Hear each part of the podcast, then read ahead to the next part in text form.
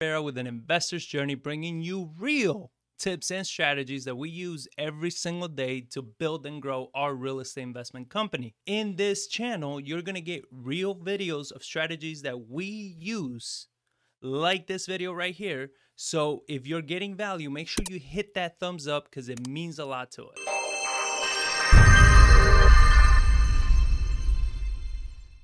You need to start preparing for the actual drive.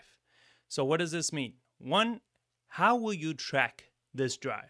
Now, what do I mean by tracking this drive? Well, once you get into a neighborhood, how are you tracking the streets that you're literally driving? Because it's very easy. Most neighborhoods are not perfectly square, where each street just goes in a perfect zigzag format that you can just go in up one, down the other, up one, down the other, and you hit the whole neighborhood. A lot of neighborhoods, they're very oddly shaped. You have little dead-end streets. You have little nooks in one area of the neighborhood. And if you are not tracking your drive correctly, you can miss out on a whole section of a neighborhood. This comes from experience.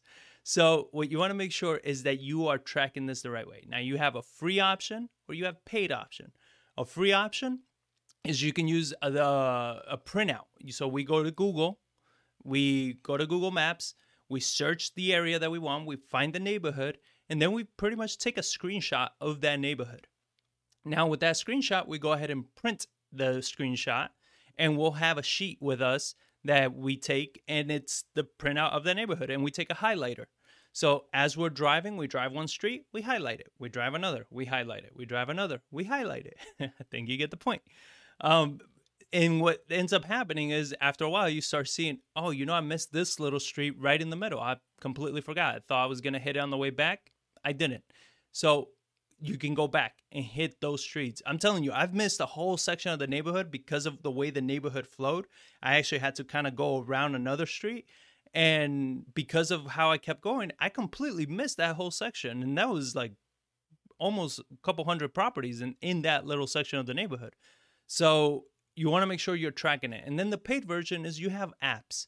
You have apps like PropStream, uh, I've heard of Deal Machine. You have a bunch of other, LandGlide. You have other apps that you can use that tracks, you know, where you're driving and all of these things. And I'm going to actually do a whole video on how I use PropStream um, to track our drive and how it is that we use it and how it maps everything that you do. But you have a paid version, you have a free version. It's up to you which one you use. The next thing you want to prep for is what day and time are you going to go driving for dollars?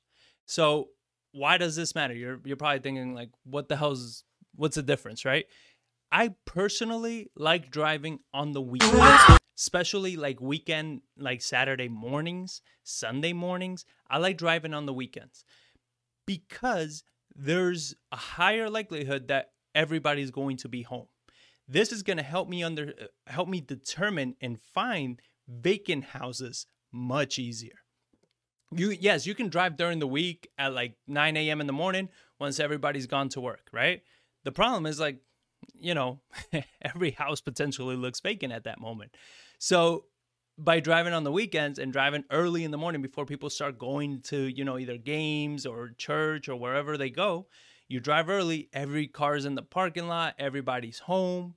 You know, so that's when you want to be driving. You want to make sure you're increasing your chances of determining, like, if you see a house that looks distressed and it's a weekend and there's no cars, it doesn't look like, you know, anybody's there, chances are that house is vacant. There's a much better chance of you knowing this. So you want to make sure you schedule that and you plan that out. You want to make sure you schedule the amount of time that you can allow to do this. And why is this important is because so many people severely underestimate how long it takes to actually drive a neighborhood. All right. It takes quite some time.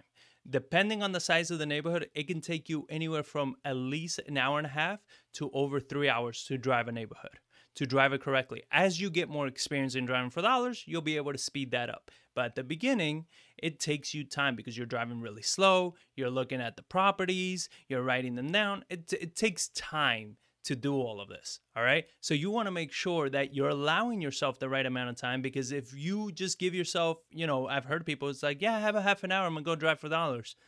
Like, well, you, you know, if that's all you got, that's all you got. But in a half an hour, you're not going to get much done. So make sure you schedule at least a good hour or two depending on the size of the neighborhood, for you to drive that full neighborhood and do it correctly. Number four, pack snacks and water. All right, again, it could take a couple hours. You are getting into the summer months. You know, you get hot, you get hungry, you get peckish, you get thirsty. You don't want to be wasting time having to go find a gas station or something, you know, or try to start rushing because you're hungry. You get, you know, I get a little hangry. Yeah. Savage! I'm a savage! Oh! I'm a savage! Whatever I want, I'm going to get! Whatever I want, I have to get! Um, so you want to make sure you take some snacks with you, some water, be good to go. So then that way you can drive and you, you have your energy levels up and you can really dedicate your time and attention to doing this correctly. And last but not least, make sure you go potty. You don't want to leave the house and five minutes in, now you're looking for a gas station.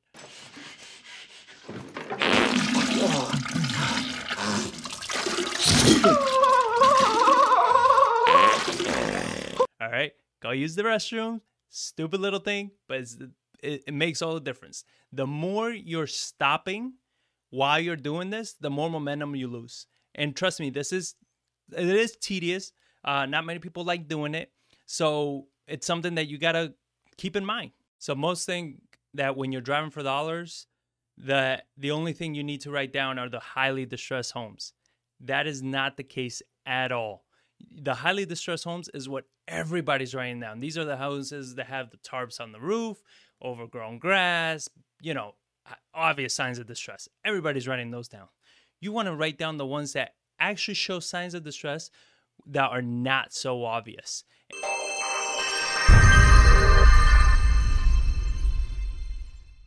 Now, I did want to address that I have seen online other people that say don't drive for dollars, it's a waste of time, do S E O, do Facebook, do this, do that, do virtual driving for dollars, whatever the fuck that is.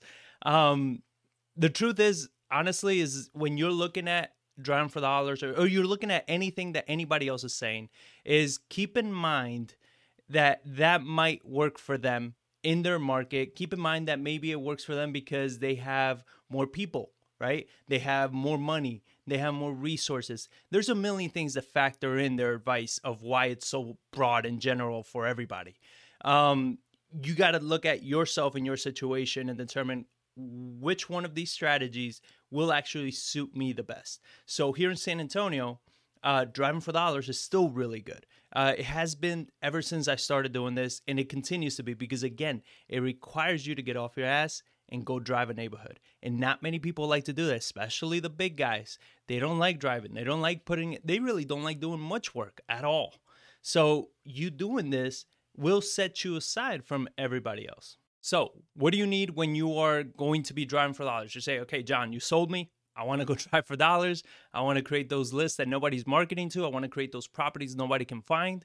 Great. This is what you need to do. First, you got to do the research. All right. You need to do the research. You need to figure out where to go drive, how to go drive, you know, what houses you're looking for, all of that. And then you got to actually go drive. This means, you know, getting ready, scheduling the days, all of these things, getting ready, doing the drive, making sure you're looking for the right properties. And after you compile the list, you want to scrub the list because you're going to compile a list of a whole bunch of properties. But now you got to see, are these even properties I want to market to? Right? So there's a lot of criteria that you want to scrub for in there.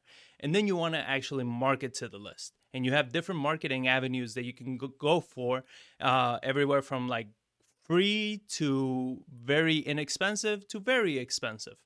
Um, and all of these categories, I'm actually going to cover in depth video by video as we move forward through this series. So again, remember to hit subscribe so you make sure you don't miss any of these videos. But I'm going to break down in the coming weeks each one of these categories. I'm going to break down how we research the neighborhoods we're going to drive, how we drive these neighborhoods. What is it that we look for? And this is an actual video walkthrough of how we do it. You're going to be sitting along in the passenger seat with me, and we're going to be looking at the houses. I'm going to be pointing things out so you can pay attention. You can understand what it is that you look for, because trust me, it is not just those houses that look like they need to be torn down. That's what everybody writes. I'm going to show you to, how to look for the key areas of houses that still show signs of distress, massive distress, and gets you properties that other people are not writing down, even if they are driving for dollars. And then we're going to break down how we scrub it. What are the criterias? Depending on your market and the neighborhoods and everything, how we scrub these lists to compile a list that's actually worth marketing to. And lastly, I'm going to show you one way, I'm going to show you how we market to these lists, as well as other types of marketing that you can do depending on your revenue, depending on your income, on the amount of money you have available, on the time you have available. We're going to cover all the different types of marketing strategies. Driving for dollars, I'm telling you, it is by far the best strategy to use. It's a list that, unless anybody else drove that same neighborhood and wrote down the same exact houses that you did, which is extremely rare, nobody else is going to be targeting those properties. Your competition is almost non-existent.